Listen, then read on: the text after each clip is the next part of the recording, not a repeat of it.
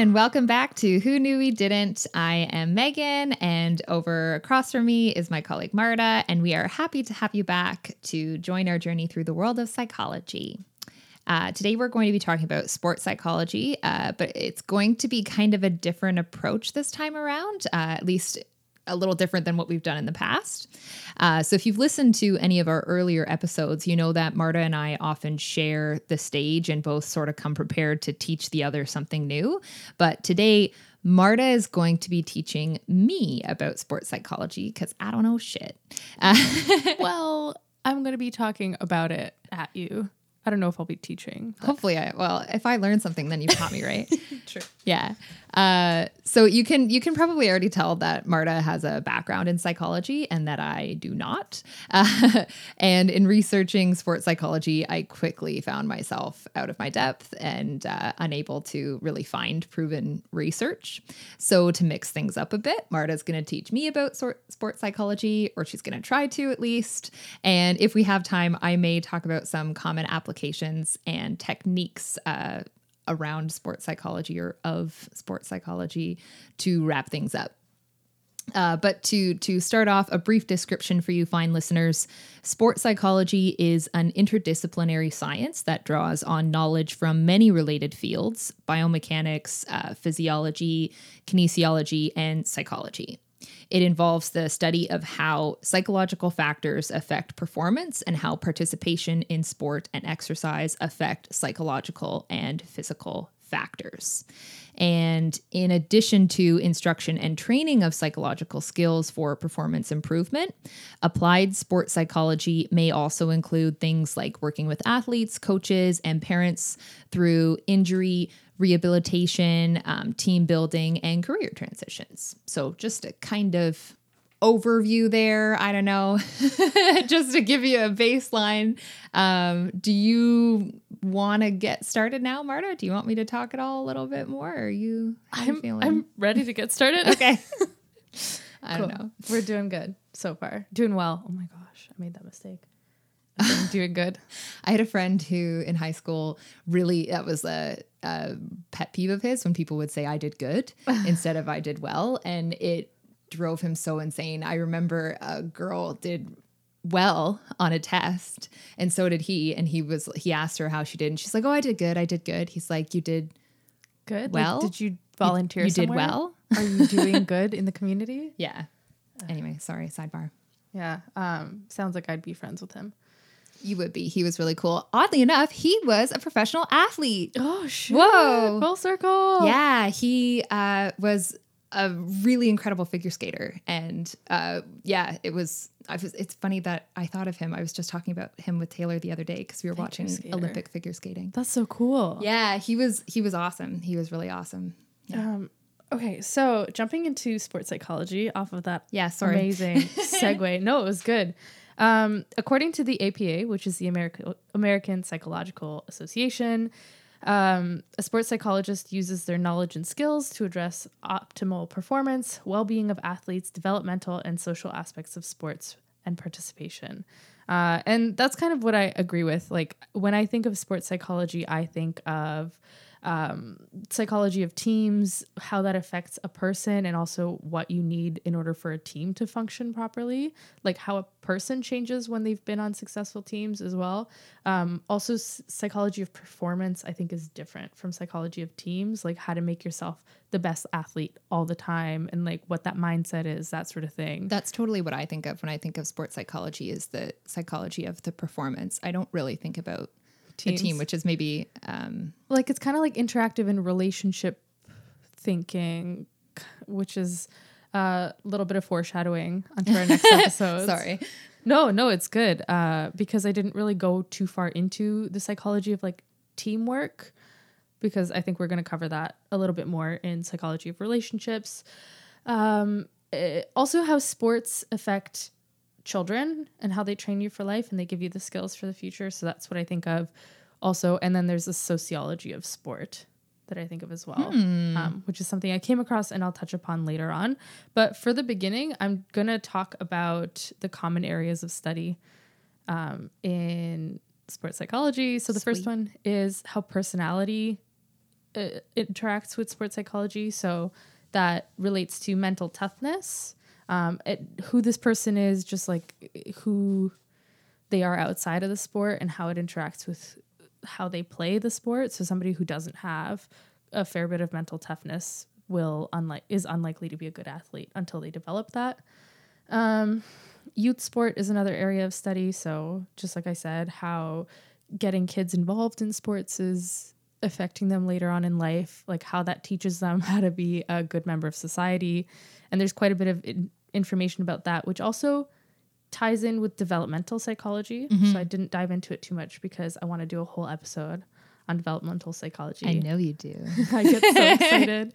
Um, coaching. So it's, there's two sides of sports psychology of coaching. There's how a coach can use psychology to be a better, like to influence their team, but also coaches are also kind of like players or athletes too, because they have to be at their top. Oh, they're definitely as much of a team member as everybody else. And like all head coaches, assistant coaches, it's absolutely, I watch a lot of N H L and the coaches are sometimes my favorite part of the game. It, they, they're in it. Yeah. They're in it to fucking win it. Yeah. And then finally, um, team processes. So psychologists can have consult or psychologists can be consultants for a team, uh, to be like, oh, your team's not functioning effectively here, or, um, they're not working together, or they don't believe as a group, they believe only in the individual and that sort of thing. So uh, a lot of big professional teams will actually bring in a psychologist to address those kinds of issues. I feel like sometimes they bring in a team of psychologists, or they bring in like a team of, of people who yeah, look exactly at that and say like, this is where you're having trouble. And Uh, these people need to work with this person on this thing. And I think that it's it's really it's super formulaic cool. When you get to the super professional, like yeah, N B A, N H L, N F L leagues. Yeah. And what I, oh shoot, I forget. I think it was a podcast that I was listening to, but it was about uh, the N F L. And one of the guys was talking about how he used to be like, as soon as he made it pro, it's a different kind of team dynamic. He's like, I used to be really hot-headed. I used to know I was the star of the team. I used to be really individualistic. And like a couple times I threw a fit and they like, I threw a fit because of something like somebody didn't pass me the ball properly or whatever. Or like I screwed up because of somebody, because of what I thought was somebody else's problem. And he's like, the shift that I had to make mentally in order to be like part of a cohesive team, he's like, it's, it's a relationship and they let me, they let me like go off on my own, have my little fit. And then I have to come back and they're like, that's okay. We get it. We accept you. And I also apologized. I can't, I wish I knew more details about this. And I tried to find it while I was researching, but it was just interesting to hear an athlete be like, I had to actually reframe how I thought about a team. So the rest of the research that I have about sports psychology is really disjointed. So get ready for a bunch of random facts. Can't wait. Which is uh, just me in a nutshell. Uh, the sorry. Next thing I found about sports psych is uh, evolutionary perspectives. So there's been some research, not a lot. Um, and I, I found this on the Wikipedia page. So it was like, it, I got really excited about some of the research and I was like, oh, I'm going to go look at the the like the article for this, because whenever I see something on Wiki, I follow up by looking at the actual article. Yeah, word. All of them said like citation needed, citation needed. My favorite, well, one of my favorite uh, areas of study in psychology is evolutionary psych. I feel like I say favorite area of study a lot about a lot of different areas because I like psychology in general, but ev psych is something I get really fired up about. Um, and there are a few studies about the tie between testosterone and sports. So home team advantage might actually be an ev psych thing. Um, animals tend to display increased testosterone levels when they're defending their home territory. Interesting. Yeah. So do players. Yeah. Oh, totally. Yeah. They. Is it because you're defending your territory or is it because you have that on your side? Well, It, with animals, it's they're defending their territory. Like a competing group comes in mm-hmm. and the home, like bonobos or whatever, is defending their territory. Their testosterone levels actually go up in order to like protect their herd. Bonobo? Bonobos are one of the like chimp family animals that we study for. I think Bonobo was an artist as well. Oh, maybe. Like an electronic artist. I don't know. Um, cool. Never heard of that. Never knew that thing about the testosterone either. uh, formerly, Bonobo was formerly called the pygmy chimpanzee. Oh, cool. Yeah. They're, it is also an artist. I, I knew it. um, But they don't know exactly why it happens with athletes or like sports teams. They've just observed the same. What's the word? Not artifact. Thing happening. I don't know. Um, I was looking for a more academic word. But. No, I'm I'm with you. I, I'm with you. I'm I don't know the word, word either, but I'm with um, you. Also, testosterone changes when uh, your your status changes. So if you're like. If you rise or get lower in status on your sports team, your testosterone changes, but I couldn't find the article to it, so I don't know how. I believe that. Yeah. That kind of just makes logical sense that if you if you are consistently doing better and better and moving up amongst your team or amongst your peers that are playing in the sport, you're going to feel jazzed and pumped about yourself. And if you Yeah. are moving down or if other people are passing by you, that's not going to like increase your testosterone. Your testosterone. It's going to make you self-conscious. It's going to make you like, yeah, shrink. It's just interesting that your body changes how many, like the amounts of hormones that it secretes yeah, based on your situation. Wild. Um, and then testosterone increases before sports competitions. Oh es- yeah. Especially if the event is perceived as a real challenge. Which is cool. Mm-hmm. Um, and testosterone is responsible for making men really powerful. Uh, what's also interesting about testosterone, I don't know if I've said this, and it's unrelated to sports psychology, but testosterone is actually kind of a poison for the body. Uh, it has, it raises men's risk of like diseases. It lowers your immunity to certain things. And so men who exhibit high testosterone Uh, and are still like men who exhibit high testosterone, it's kind of more of a sign of their evolutionary prowess or like their genetic strength, because if they if they have high testosterone and they're like still succeeding in life, that means that their bodies are like even better because they're dealing with this poison. I'm not ex- I'm not explaining it properly, huh. But also women's evaluations of male attractiveness are very closely based to Uh, features that are linked to st- testosterone. So women like a wider ratio, like wider shoulders, narrower waist, and that comes with tes- like higher testosterone. The higher the tes- testosterone, the bigger that triangle shape. Also, met, uh, women tend to be more attracted to really strong jawlines, which is a high testosterone thing. Huh. Yeah, it's cool.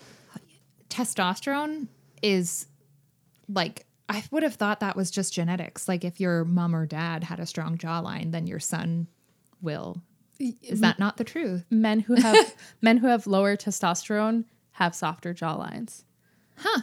Yeah. So it's like it's it, it's I think it's two things, or maybe they're comorbid. If somebody was taking like performance enhancing hormone drugs, would that change. like change their jawline? I don't Do you know think if it would make it more their prominent? Jawline, but like have you noticed that like when people go through transition, like through genet- um, gender transitions, and yeah. they start taking diff- the like estrogen pills or whatever, their bodies actually start looking more effeminate. Like it changes the oh way yeah, their body yeah, looks. yeah, and vice versa yeah. for sure, for sure. So I don't know. That's crazy. We'll, we'll go into that. Also, there's like a lot of really cool studies about like women sniffing men's shirts during different periods of their ovulation cycle. That I get, yeah. It's just this research is so. Interesting. Like it's so like, huh, who knew? So we'll get into that into the, in the psychology of relationships, I think. Oh, will we? I well, I want to. We'll do it then. Yeah. Fine. Like attractiveness. Do what you want. Well, we'll see if I remember. Um, next up, I found a, uh, there's a clinical and sports psychologist. His name is Craig Cypher. Um, and he, I liked his, I found his website. Um, and it gave me a good idea of what a sports psychologist actually does. So he offers performance enhancement. So athletes can hire him to improve their own performance, which is obviously. Um, he also offers clinical services um, like cognitive behavioral therapy. Um, so he uses sports therapy or like sports as a way to help people with like anxiety or A D H D or whatever. Cool. Yeah, which is very cool. And there's a lot of research that actually reminds me. There's research that supports that exercise is very strongly linked to improving like mental health.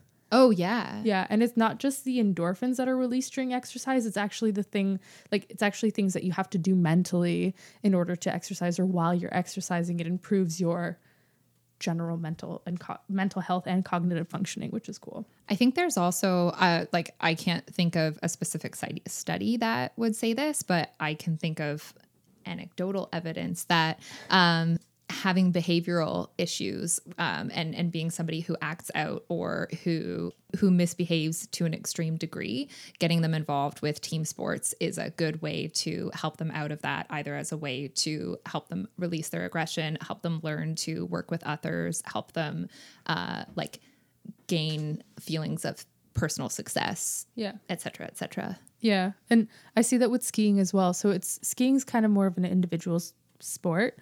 Uh, and today, the reason I'm tying it is because today I was teaching skiing. And so yeah, Marta a, is like a big time skier for listeners. She teaches others to ski. Yeah. Uh, so I had this girl that was a problem child in her group, um, and she was having just major attitude problems. She also has been diagnosed with A D H D, which is just uh, personally, I feel like parents rely on that as a crutch to not solve other behavioral issues. Sometimes they're like, oh, well, my child has A D H D, so you can't expect them to act right. And I'm like, well, self-fulfilling prophecy. If you don't think that they're capable of it, they'll never become ca- anyway. Um, but encourage your children. Yeah. So she was just like throwing a fit. She was swatting at me. She was running away from me, whatever, Shit. whatever. Turns out, like, because we were supposed to go on the bunny hill, and she's like, well, I just want to go straight. And I was like, well, we can't just go straight down because we're going to crash and we're going to hurt ourselves. Like, and then you won't be able to ski again. Uh, like today, you're going to hurt yourself. And after I finally got her to do one run, she was a completely different child. Huh. Because she's actually a great skier. Uh, we went down. The first run was like a little shaky, but she was doing okay. And then like after three runs, she was turning and stopping on a dime and whatever. And it was like her first or like her second time skiing ever. And she was a completely different child. She was happy and confident and whatever. It was just because she was unsure of her abilities.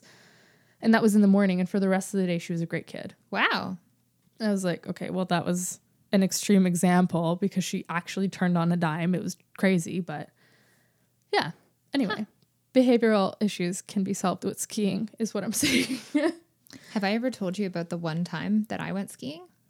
Yeah, you told me it was a dis- disaster. Yeah, it was a disaster. I was I was not that girl. I was not successful. I got to the bottom of that bunny hill and was like, we're done for now. We're done for today. You guys have a great time. It's because you're long. See you at lunch. I find long-limbed children. I was a short kid. Oh, really? Yeah. No, I didn't mine. grow until the summer between grade eight and grade nine. I was like the fifth shortest kid in my grade eight class, and then I was the tallest girl for the rest of high school. I was always the tallest, and then I think in like grade seven, I, or maybe grade eight, I was like five, six, and I just stayed that height and just continued to get wider. Anyway. Sports, change your Sports. body, change your mind.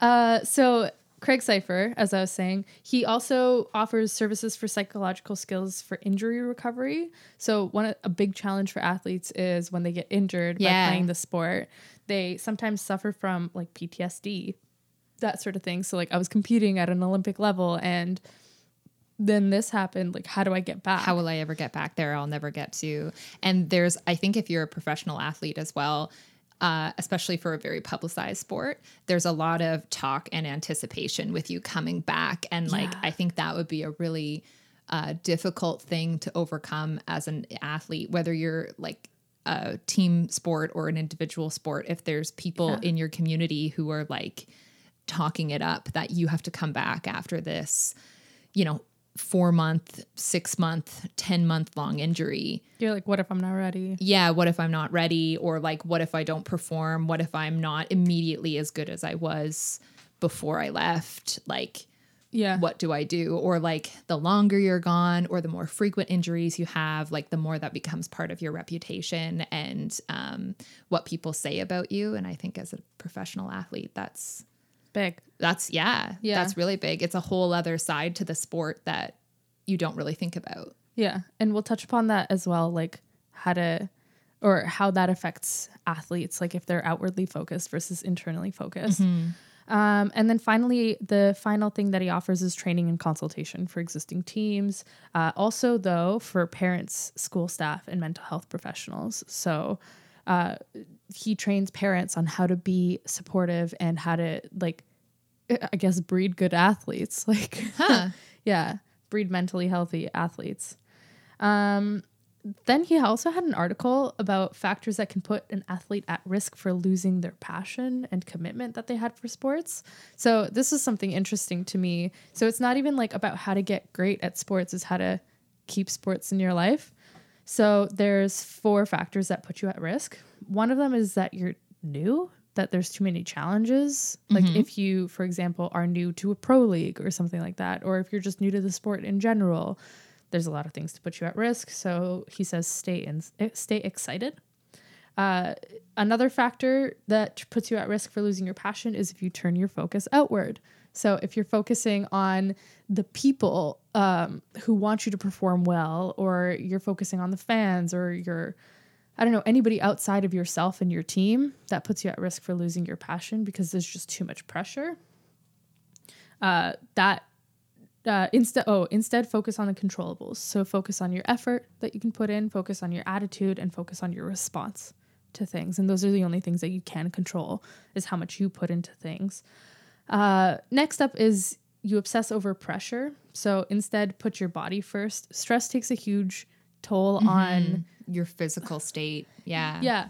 And also your mental functioning. So you can't like assess the court as quickly if you're under stress, or you can't, your reflexes slow down if you're under stress. Uh, no, I think they actually speed up, that specifically. But like if you're under emotional stress, well, because I, I think no, I'm just stress- thinking, yeah, it's true. They might be a little more erratic though. Like yeah. you might be faster to react, but you might not like they think about like, what your yeah, reaction is. As yeah, much.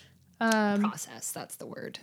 And then finally, you've lost your balance. So the like you fell over. That's what I was thinking. I was like, well, that's stupid. Um, I thought it was funny. Oh, no, not you. I meant like he put that in the article as like it's a risk factor. And I was like, wait, all these other risk factors were like insightful. And then he's like, you lose your balance. And I'm like, what? People lose their passion for their sport if they fall over? Oh, I think it's a it's like a pun. um, he said, so it's about the extent to which you identify as an athlete.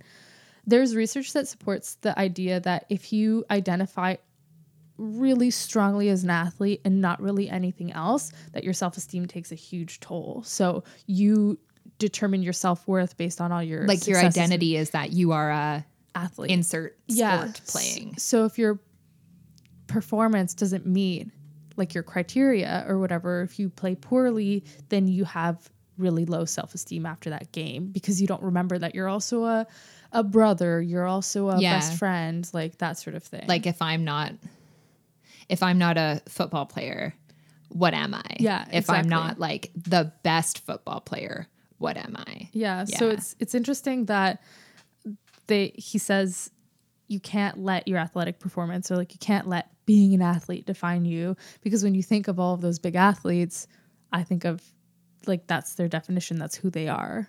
But it's, I wonder about that sometime. I also wonder about like, especially because I watch a lot of N H L, and I wonder a lot about what hockey players um, think about themselves, because there is an expiry on being an athlete, especially at that level. Like there's you, an expiry on being a gymnast, and it's terrifying. Yeah. Like, like you're eventually our bodies get older, and like, we, we can't fucking skate as fast, or we can't skate at all because skating's hard, or like, you know, you just you can't you can't compete the way that you used to. You will eventually hit that level, and I wonder about what any of them think about their themselves or what their life is outside of hockey, and like yeah. or or like insert sport here. But like I think a lot of their training or a lot of like their time with psychologists goes into determining their other attributes, like their other pieces of self-worth. Yeah. I think, well, not a lot, but I think that they do also focus on like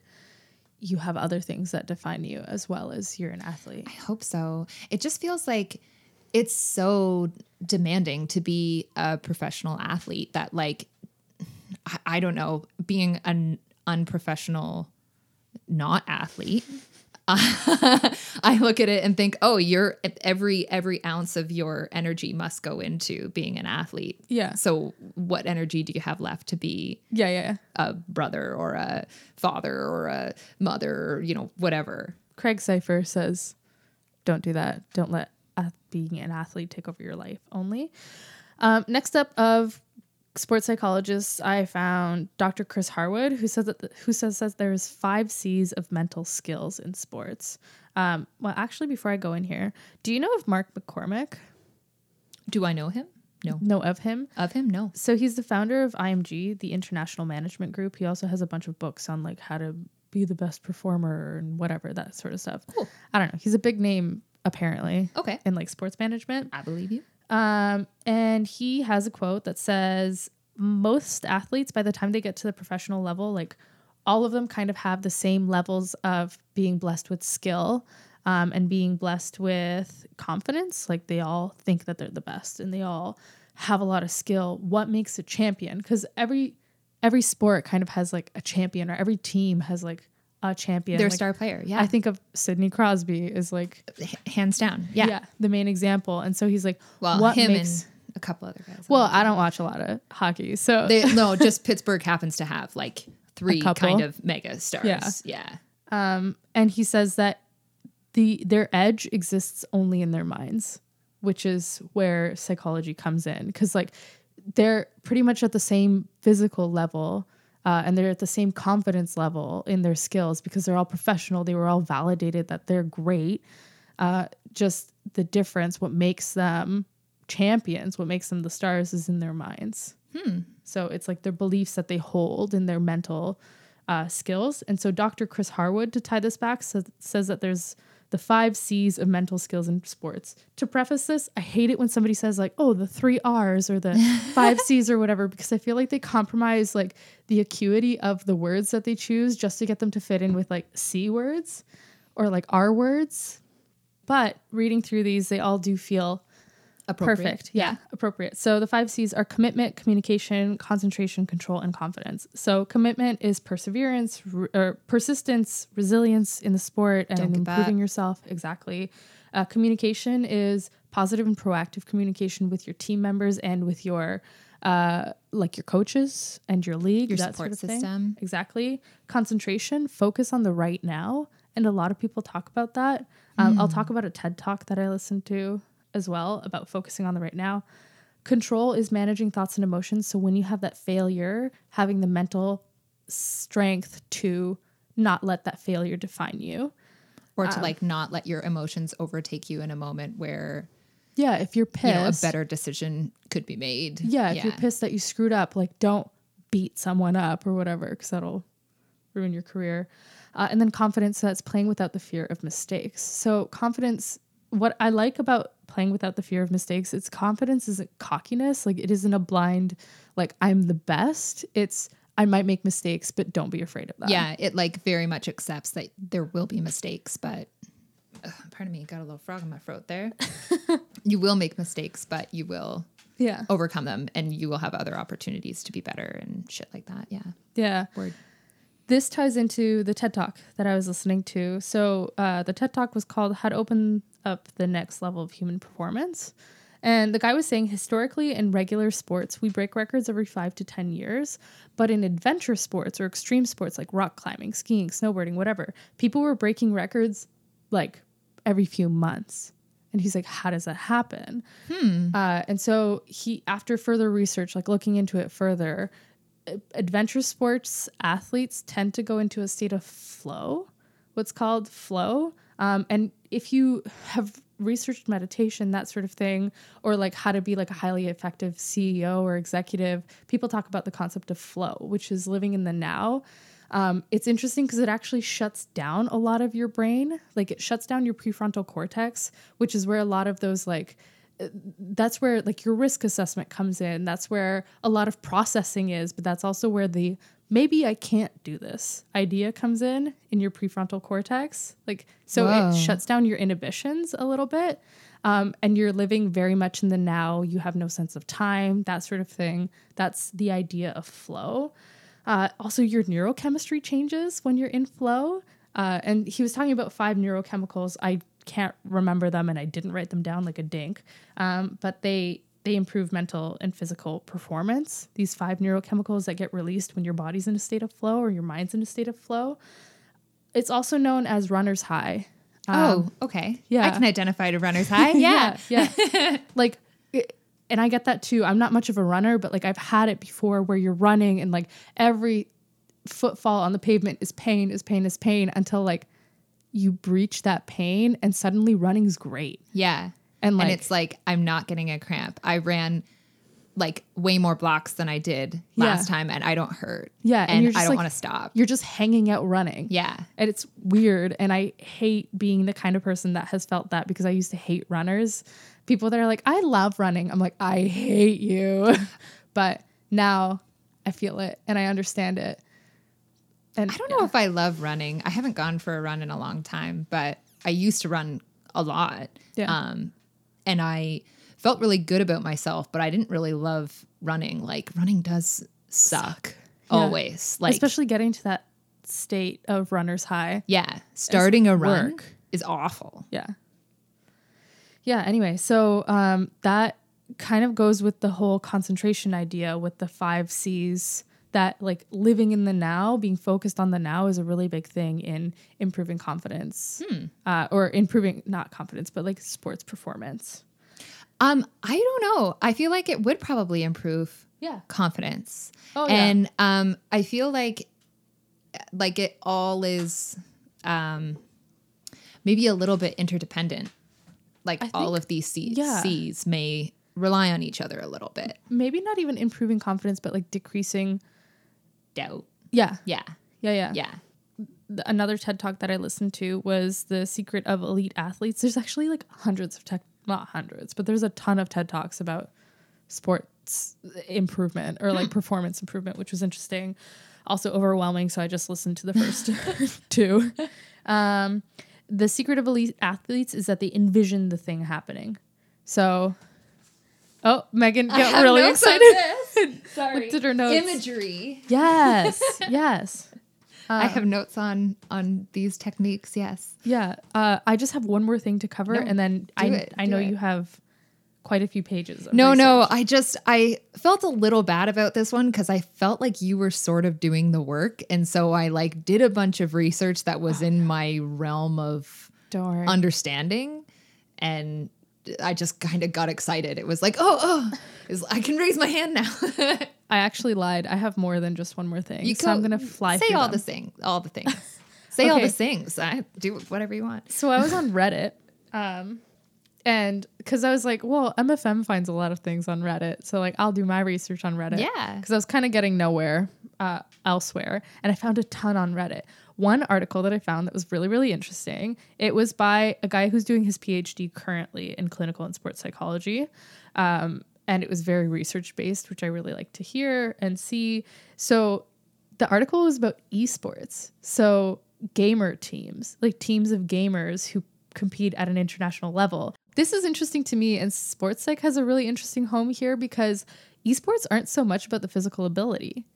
And like, they're not so much about like, you don't really see the team you're playing against. And there's not really such a thing as like home court advantage because you can play esports like around the globe, which is interesting. So there's like even more mental like yeah. things happening. I'm waving my arms around, but you guys can't see that, I guess.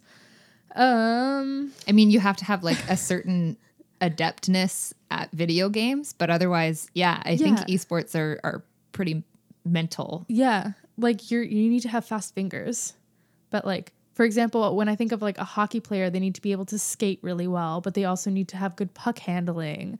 Uh, they also need to have like fighting skills because hockey players fight all the damn time. Not all of them have good fighting skills. It's very funny sometimes when they try to people fight. pick a fight and you're like, uh, what's your plan here, bud? Yeah. Um, so there's this idea, a rule of five. Five people are the ideal amount of people to have on an esports team, huh. because you're guaranteed that there's at least two unique opinions, and also someone is likely to share your opinion, and there's no ties. That's interesting. Yeah.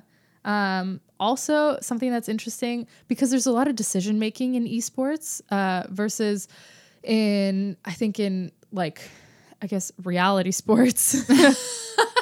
Physical sports, there's like there's plays and stuff, like there is decision making, but also there's more like I don't know, I guess plays, like well, you could play defense heavy. I know what you mean, play. Where like there's the ability to practice and like rehearse, sort of like yeah. to have like an arsenal of of these are the things that we do when we are in this position, and like I have a selection of three, as yeah. opposed to in esports when it's like, well, we can't really have a play. It's sort of um Um, what's the word?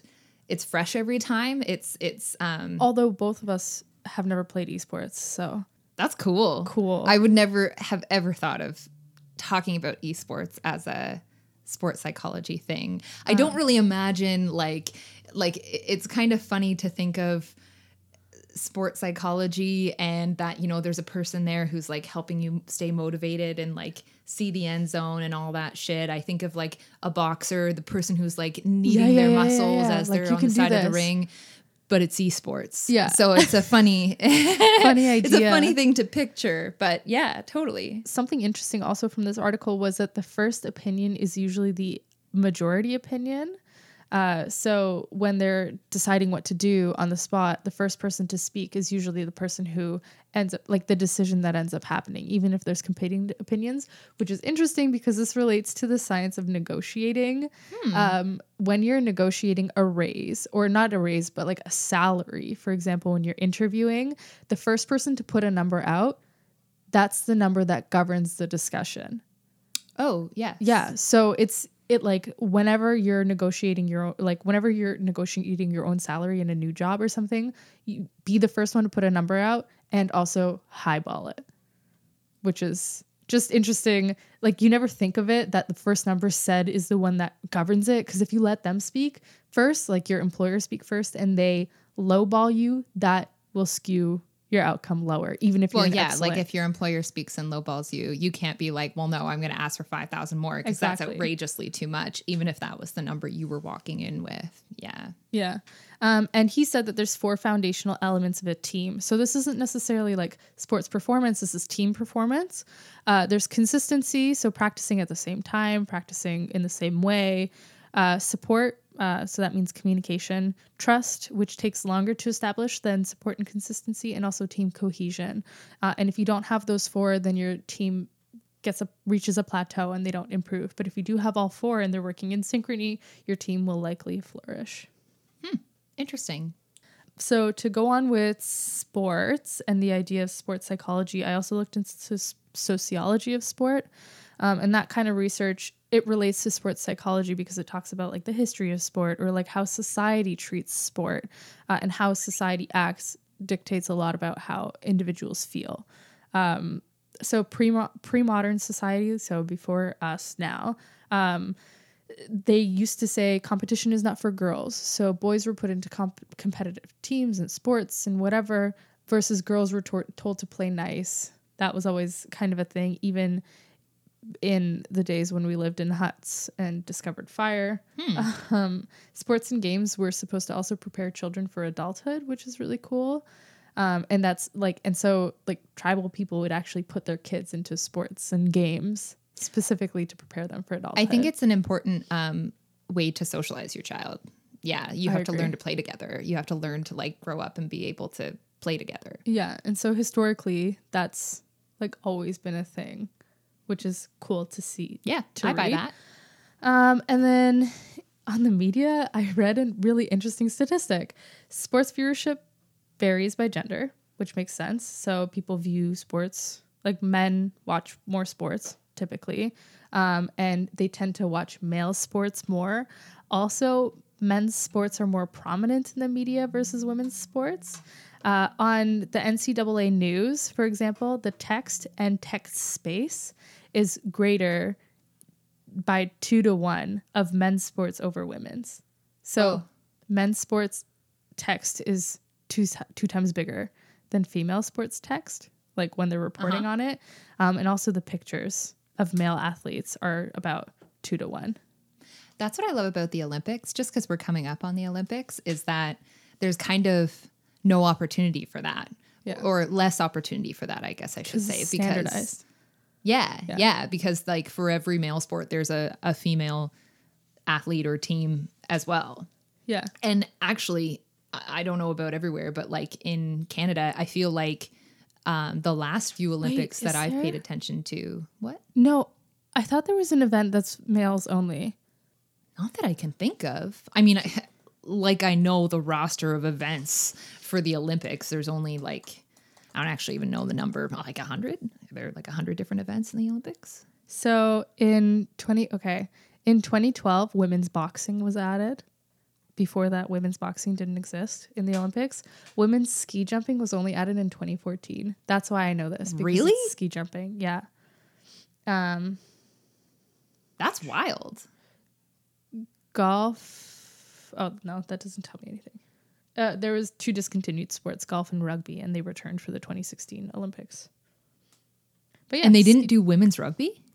No, no, that has nothing to do with gender. It was oh, just, okay, okay. This is just like an Olympic. I was gonna sports. say women's rugby is fucking crazy. This is just like an Olympic. They should sports be playing that shit thing. But yeah, women weren't allowed to ski jump. Whoa. Yeah, until twenty fourteen in the Olympics. That's really late. That's a surprise to me. Yeah. Um, well, what I was going to say is like it, it has felt like um, the last few Olympics that I've been paying a fair bit of attention to over the last probably ten years, I've started paying attention to the Olympics. Um, the female sports were really highly anticipated. Like women's hockey in Canada is always highly anticipated. But like women's Simone volleyball Biles? in the last summer Olympics, like people were crazy for that shit.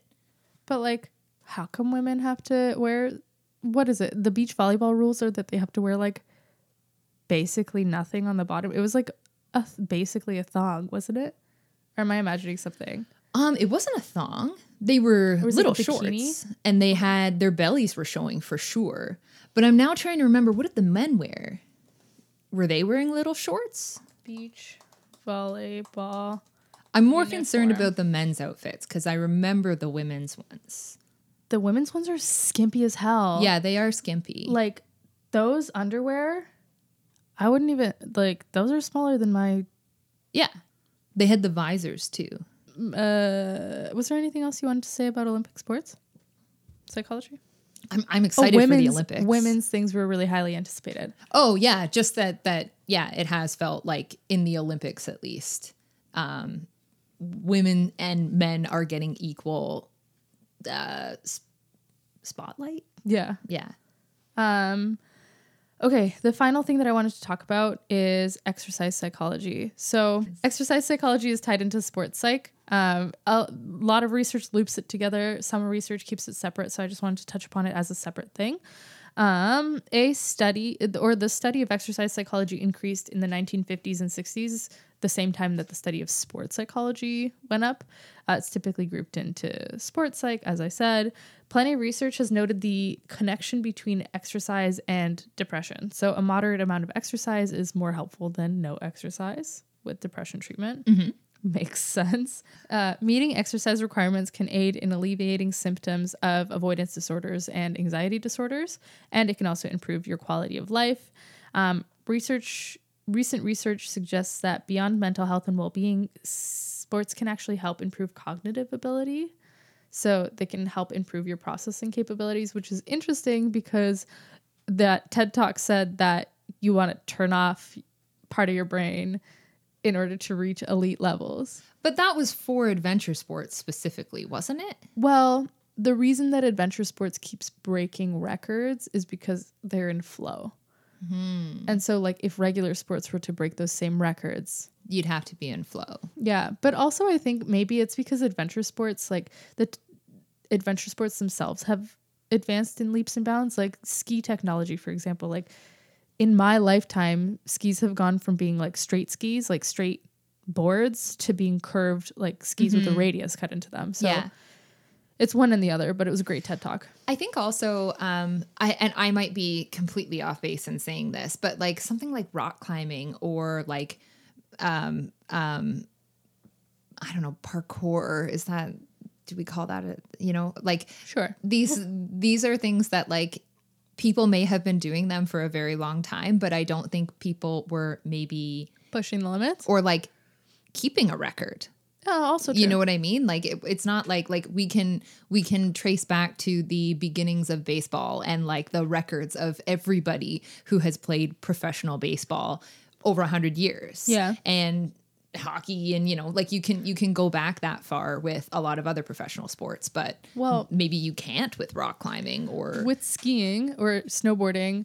Like there are, I can attest to the fact that there are actually like new records set all the time. Like I think there was a quad quirk landed last year, which is a guy that does, it's a three sixty rotation and an inverted rotation. Wow. So that's a quirk. A quirk is when you do one three sixty and one invert. And so he landed it four, he did it four fucking times in the air. I think so. Wow. Quad. That's something quirk. To see. Snowboarding. I'm Googling it. Yeah. World's first quadruple cork. It wasn't last year. It was in twenty fifteen. Wow. Yes. Fucking insane. Anyway, so like I'll bet that he's kind at of the stuff. Olympics. Yeah. Oh, yeah. Oh, for sure. Um, that kind of stuff. It has been documented, like, because it wasn't really a thing. Like people didn't used to build jumps out of snow, or I, I guess like. Anyway, I'm going down a tangent. This seems to be Tangent City today. No, no, it's fair. Uh, finally, I found a really great meta-analysis, and I love meta-analysis because meta-analyses, I don't know how to analyses, say Analyses, I think is how you would pluralize that. Analyses. Um, because, I like that one. Yeah, because they take all of the studies done on a certain topic, smash them together, do different statistical tests on them to check how strong the results are. So when I talked about, I think in our... Um, social media episode when I talked about how, oh, there's such a small sample size or they pulled only from university students or whatever. Yeah, yeah, yeah. Doing a meta-analysis cancels those kinds of effects out to a certain extent. Um, so if you see, for example, if you do research on only university students and you find a certain effect, and then you do research on only adults over fifty and you find a different effect and the variations are different, you can compare the two studies and like check how much of the variation can be accounted for the fact that they're university students or how mm-hmm. much of it can be accounted for, whatever. Anyway, so there's a really powerful meta-analysis run on resistance exercise training, resistance training, and how it improves anxiety s- symptoms in healthy participants. So if you're like mentally healthy, otherwise mentally healthy, resistance exercise training is amazing for you for anxiety symptoms. What's resistance training? Um, I think if this is anything with like weighted exercise or like anything where it's not just body weight. So oh. like, do you know resistance bands? Like those oh, rubber okay. bands and yeah. stuff? Yeah, it's just like if I were doing squats, but then I like fucking held dumbbells yeah, or something. Yeah, like pushing stuff, pulling stuff, that's resistance. Uh, what's interesting that you asked me that, the effects weren't at all moderated by the type of resistance training. So like resistance bands don't have any better or worse effects than lifting weights. Oh. Which is interesting. Like, I mean, it makes sense to me because like using your muscles is using your muscles, but like usually you do see a difference between different methods and how effective they are. Hmm. Anyway, um, so that's for mentally healthy people, like otherwise healthy people. But for people who suffer from anxiety disorders or uh, physical or mental illness, the effects were still pretty damn strong. Hmm. So basically, if you have anxiety, just go do some resistance exercise training. Um, oh, and something that makes me really happy is that improvements didn't differ at all on sex. So male, female, both of us benefited equally. Cool. Yeah. And that's, that's everything.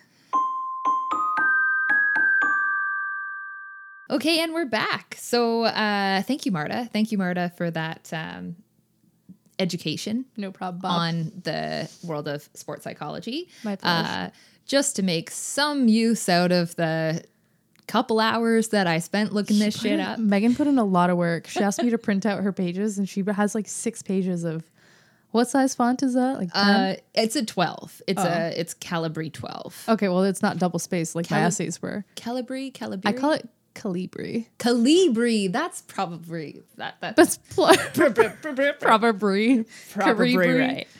Um, okay. Probably is my favorite type of brie. Mm-hmm. I like brie um, baked and wrapped in oh. Pillsbury uh, crescent rolls. I you make like you a bit of a pinwheel, and then you, you told me about the in. brie it's baker that you got brie dish. Brie? Oh yeah, I, yeah, yeah, Ugh. yeah. But you don't, the, you don't, you just do the brie in that yeah. dish. You don't do the the breading on it. The breaded brie is it's a nice treat. It's a crowd pleaser if you have a potluck coming up. I was gonna keep going on that topic, but then I remembered how I, how I said that I wasn't going to go on tangents. Oh, no, it's fine. I mean, in a lot of cases, I'd rather talk about cheese than most other things. So Same. I understand. Uh, um, okay, so I, I'm going to uh, talk a little bit about some common techniques used in the world of sports psychology. Um, so uh, the first technique or, or strategy, whatever you want to call it, uh, goal setting. What which are these is, techniques for? Pardon me? What are these techniques for? Uh, the goal of these techni- techniques would be to assist athletes in their quest for optimal performance. So it's something like a sports psychologist would do? Yeah, something okay. that a sports psychologist would like uh, work with an athlete on gotcha. or or a group of athletes. I suppose they might work with a team on some of these things, although it felt really individual when I was researching it, in, in my opinion. Okay. Um, as a non-athlete, as a non-athletic person who's... Everybody's an athlete in their own way. I can I can walk pretty fast.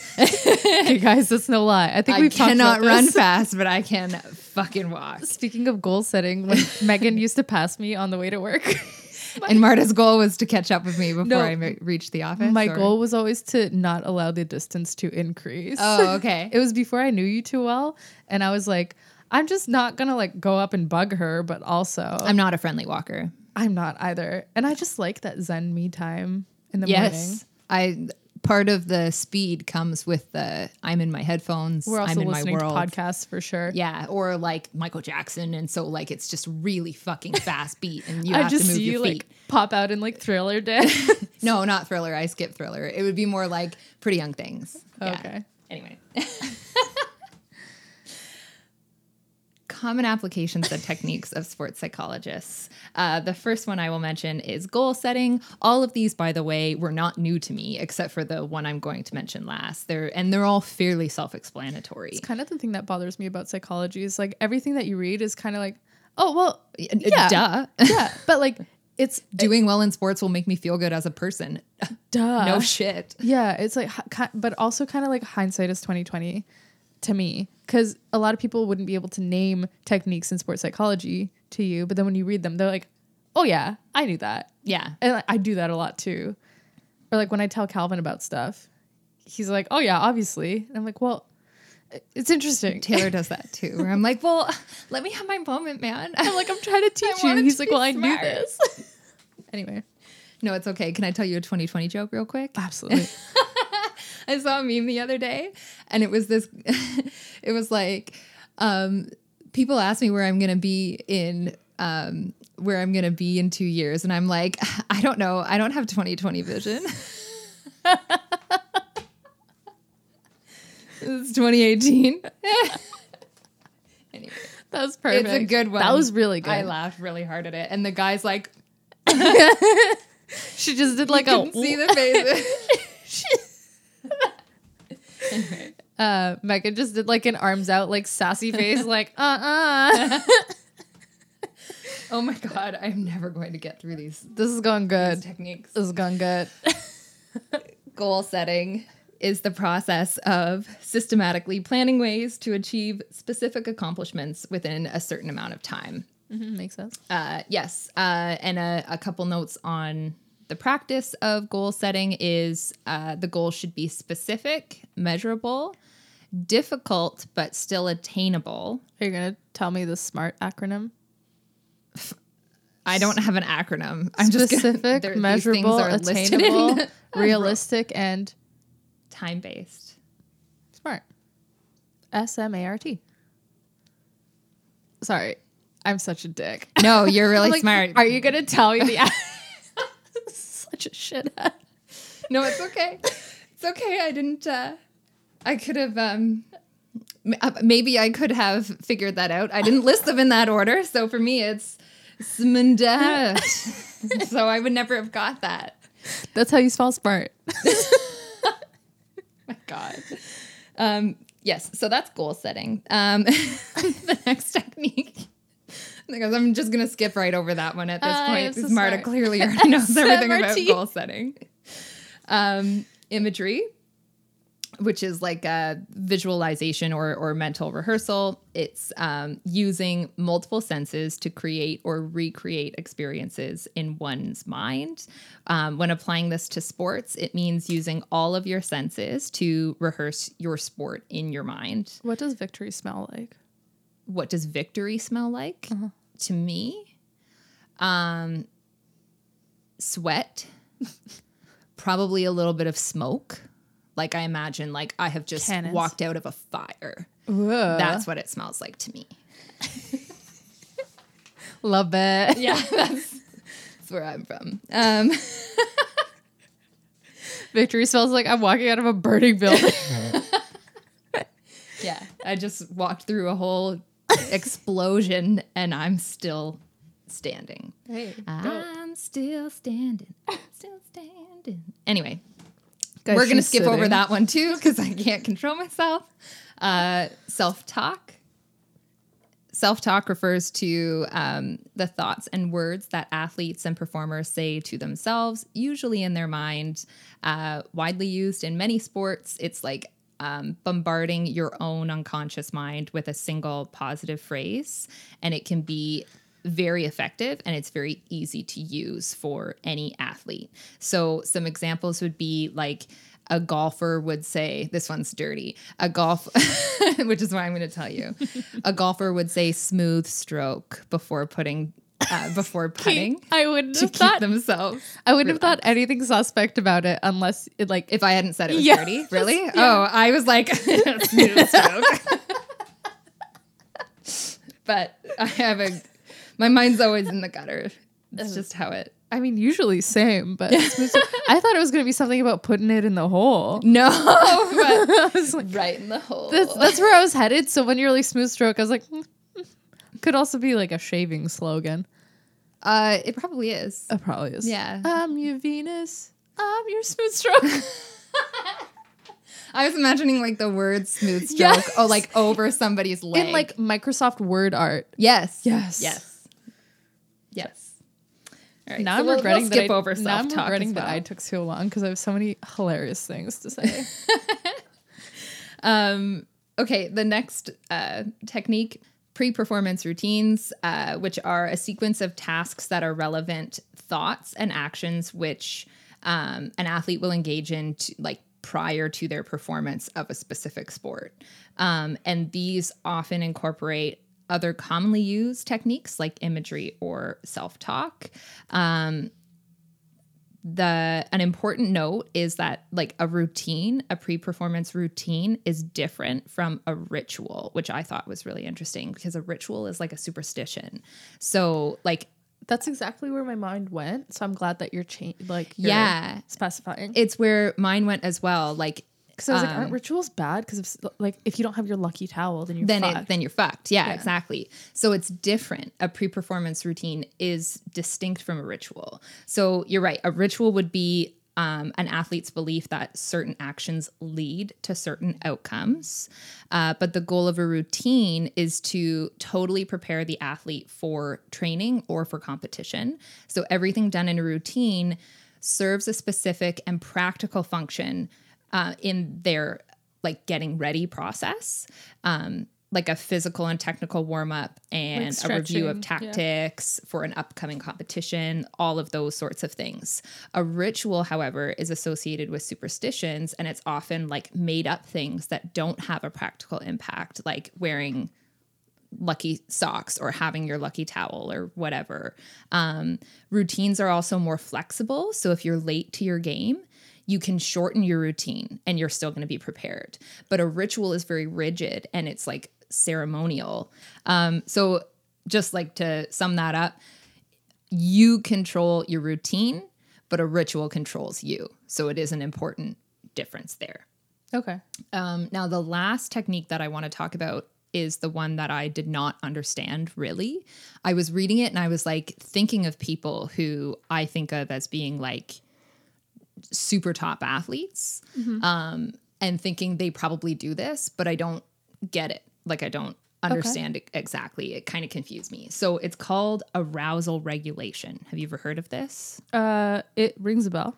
You didn't look surprised. So that's bodes well. Um, so this refers to, and I'm going to read you the copy paste point form notes that I made about this. Mm-hmm. Um, it refers to entering into and maintaining an optimal level of cognitive and physiological activation in order to maximize your performance. Um, flow.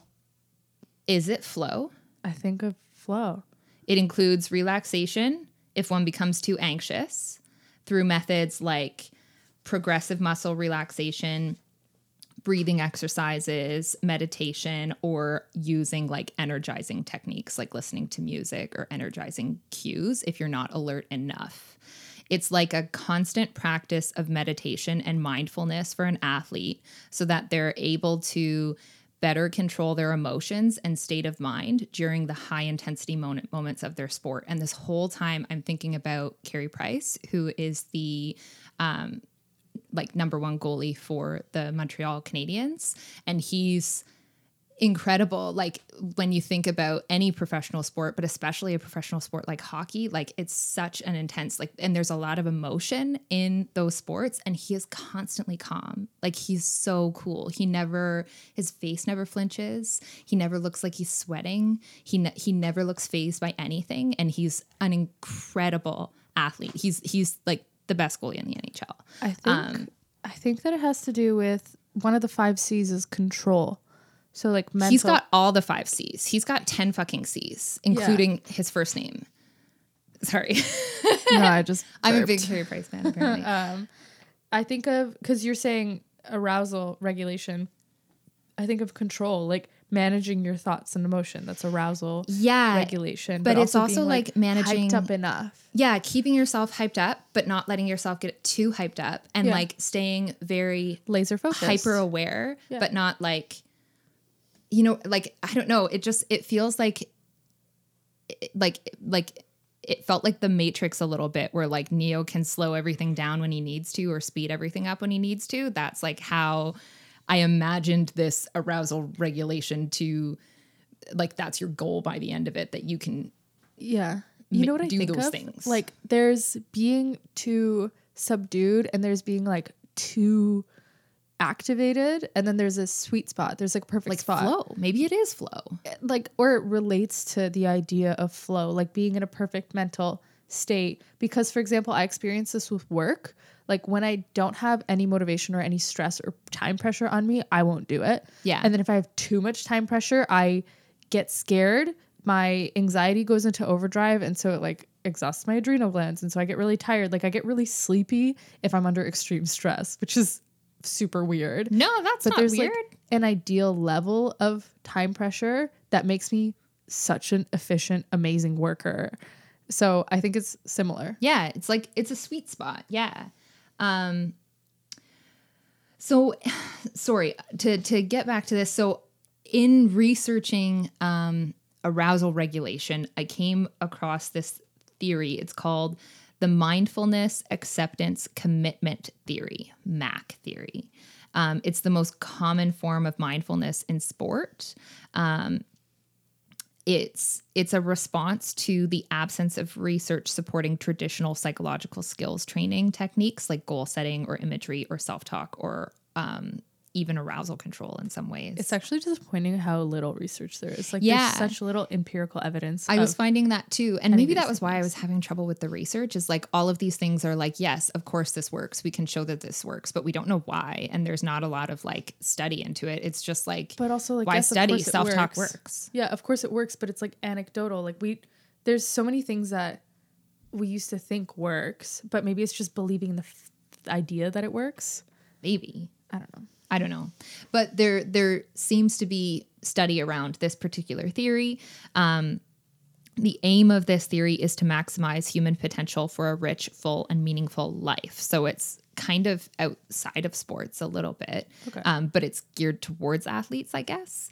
Um, it involves specific protocol um that involve meditation and acceptance practices on a regular basis, as well as before and during competition, um, where the focus of traditional psychological st- skills training programs is on the control of thoughts and feelings and the elimination of stress.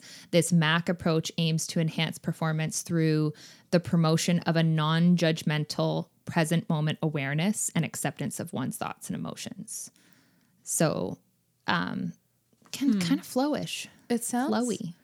It bothers me that there's like kind of only anecdotal evidence about this, because you said non-judgmental acceptance versus that McCormack guy that I quoted earlier. Yeah, he went on to say that he thinks something that is unique in elite athletes or like champions, part of like their mental state is that they are never satisfied with their performance and that they always are judging themselves and always thinking that they're like, being judged, probably. Well, not that they're being judged, but they're always putting themselves down, or like they're constantly dissatisfied.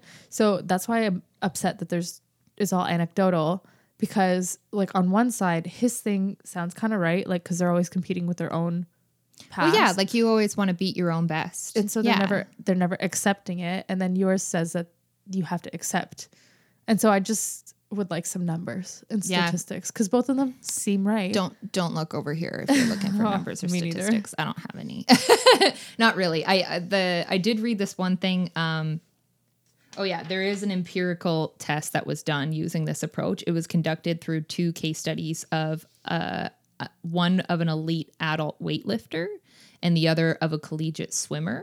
Uh-huh. And the results showed that um, the male swimmer scored significantly lower on a sport anxiety measure after going through the M A C program. The female power weightlifter was able to lift fifteen percent beyond her previous best. And a subsequent case study found similar wor- results um, with an adolescent swimmer as well. Um, they were attempting to tailor this M A C protocol to be more practical for an adolescent. So they used a twelve-year-old as their case study. And after performing the M A C protocol for several weeks, the diver showed um, between a thirteen to fourteen percent increase in his diving scores. So it's like, apparently it works, but it's like...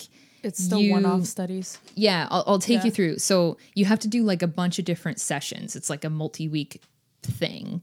Um, first one, participants, uh, it provides participants with the rationale and goals of the M A C approach, um, an explanation of the role of self-regulation of attention in sport performance, um, the importance of self-awareness, and an introduction to the idea of allowing thoughts and emotions to be experienced without letting them affect performance.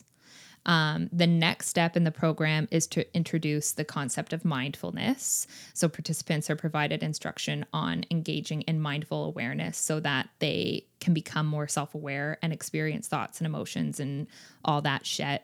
Shat. Uh, you know, the all that sense of shit.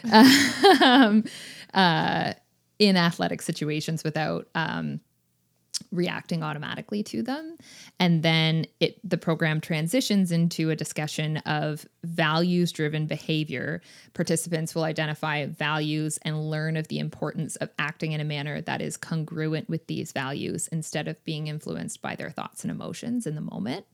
And the concept of acceptance is discussed as the ability to accept negative internal and external events without letting them affect your behavior is critical to maintaining these value-driven behaviors. Hmm. Yeah. And then uh, next, the specific behaviors and situations are defined so participants may practice the mindfulness and commitment and acceptance skills.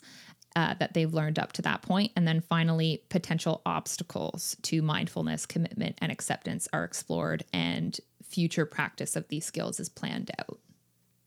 So that's, I feel like you need quite the twelve year old. Yeah, to pursue. No doubt. But yeah, it was just sort of like, I don't, I don't totally get this. I also don't totally know why it was like named this way. Like it just all was sort of like, like I get it, I guess, but I don't know. It wasn't like, that's like the thing. Imagery made a lot of fucking sense, and self-talk made a lot of sense. And then I got here and I was like, the fuck does this mean? Well, arousal regulation, I think, makes sense. But yeah. The whole M A C thing. Yeah. Maybe that was what threw me off, was just maybe. This thing. Yeah. Because like the something I find, I guess, or have been finding in like our experiences with this podcast uh, is that there's a lot of, or not even this podcast, but just like improving yourself or improving performance, or like why C E Os are such great performers and whatever, is that there's a lot of just hokey ideas. Like people just keep coming up with ideas, like self-help books, for example. Like there's The Art of Tidying Up, but then there's another self-help book that's like, but if you enjoy things around you, then don't tidy up, or like tidy yeah. up, but don't tidy up too much and whatever. Learning to Live with Mess, or like, yeah, yeah. That's a good title for self-help my book. Life.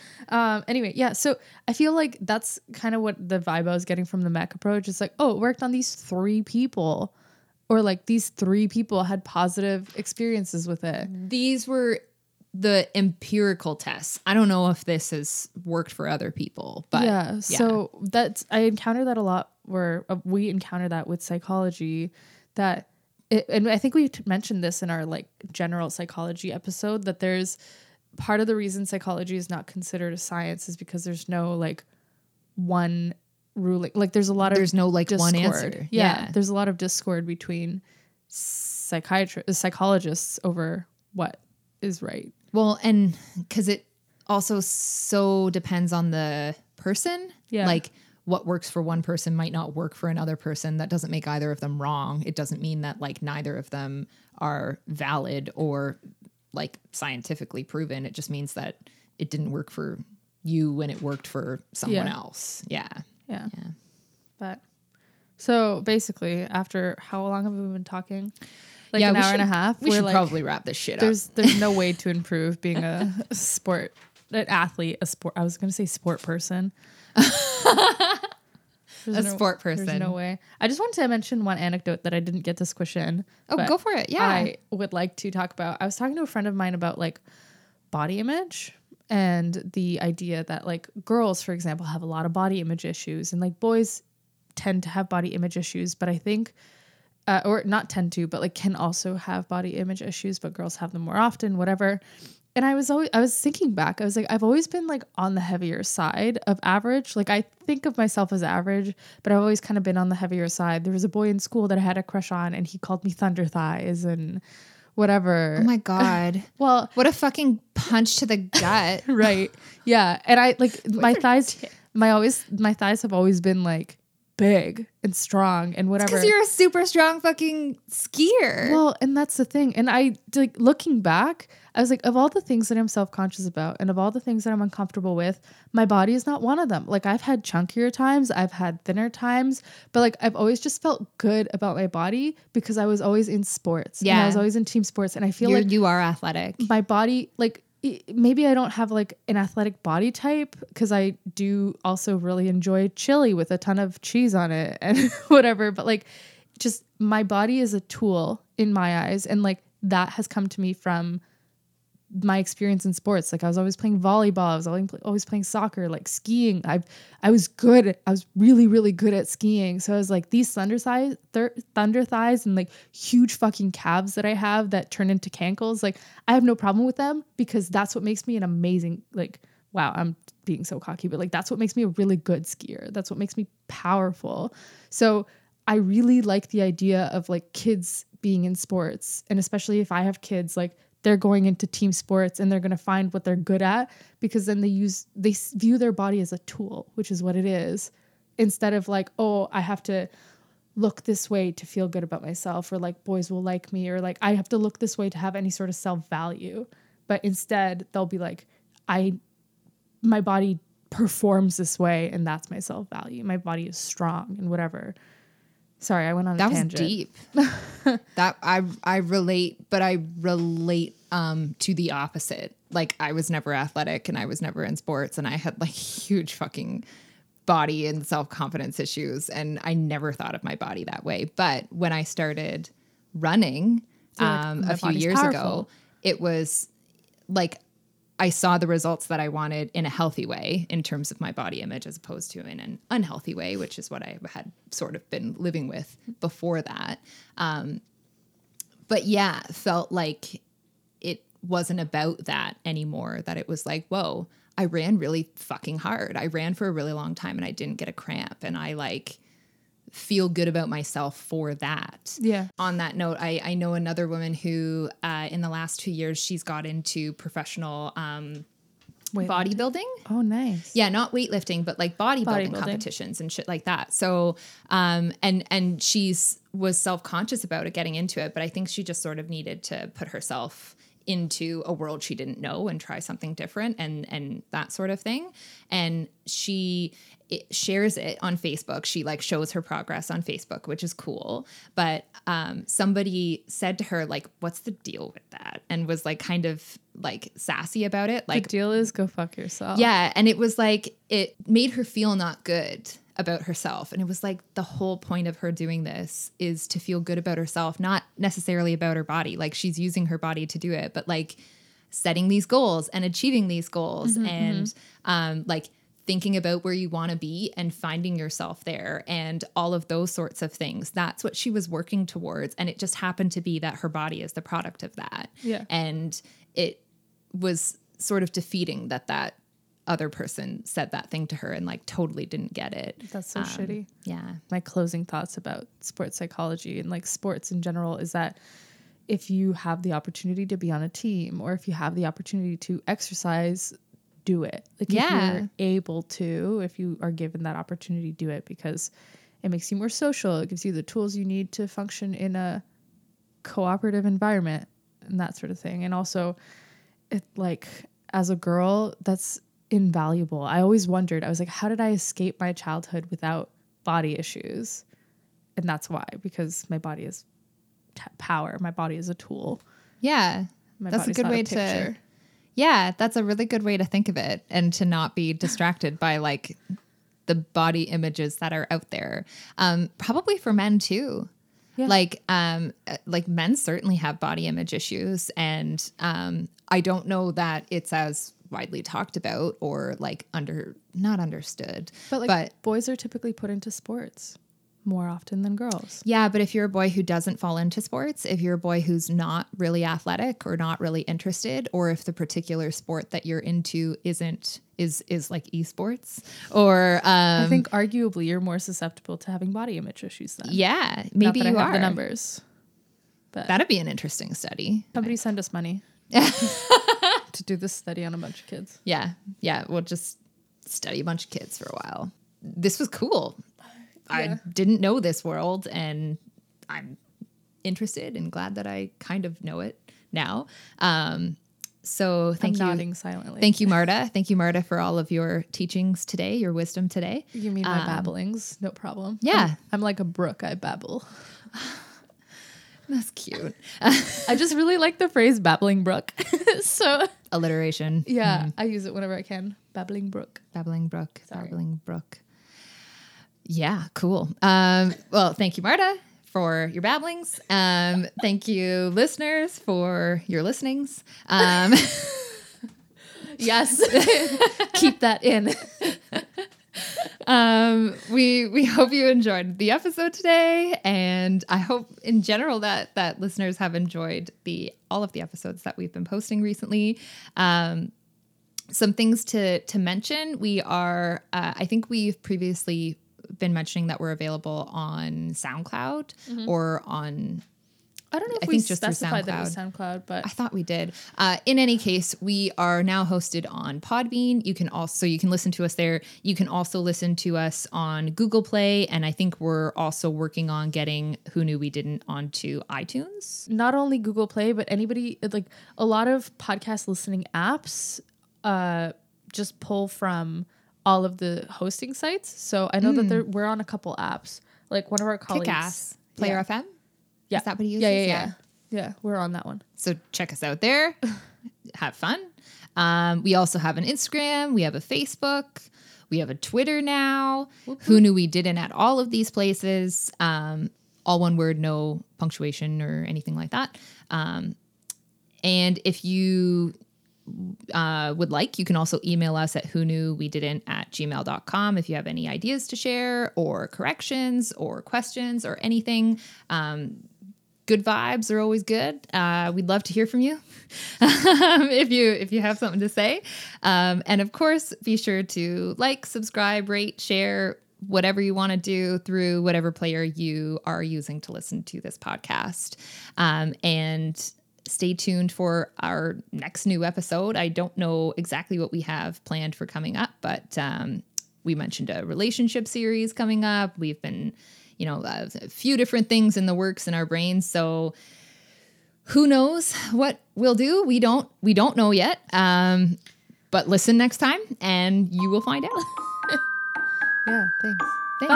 Bye. Bye.